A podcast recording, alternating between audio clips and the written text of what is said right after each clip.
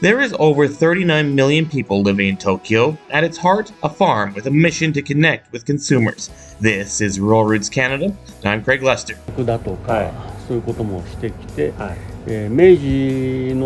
That's Masanori Isonuma, a dairy farmer who farms in the middle of the biggest city on the planet. Speaking through translator and local ag journalist Masaru Yamada, he talks with excitement and experience about the farm his family has maintained despite commercial and residential pressures from all sides for 350 years. For him, it is very much uh, important to just to keep going. As an uh, 14th, one four generation here.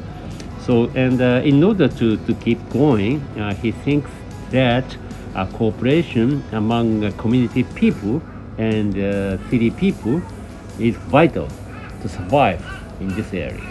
The 70 year old took over the farm at age 40 from his father and immediately made changes, like making it accessible to the public. A walking trail that leads to a commuter train goes right through the middle of the farm.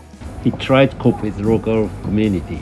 Uh, in order to do that, uh, he has an um, educational farming and uh, the milk uh, dairy products uh, the, to, to make uh, high-end uh, products Yeah. uh, to, to make make uh, profit. Isonuma is also an innovator, making sure every part of his farm is connected to consumers in one way or another. For example, he uses coffee grounds as part of his bedding, and then takes manure with the coffee grounds and makes compost for sale.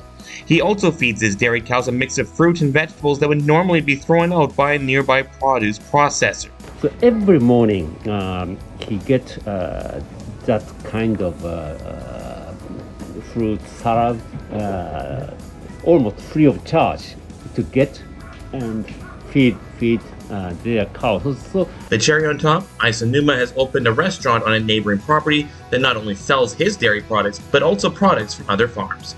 To hear the full amazing conversation, go to ruralrootscanada.com. Reporting from Tokyo for Rural Roots Canada, I'm Craig Lester.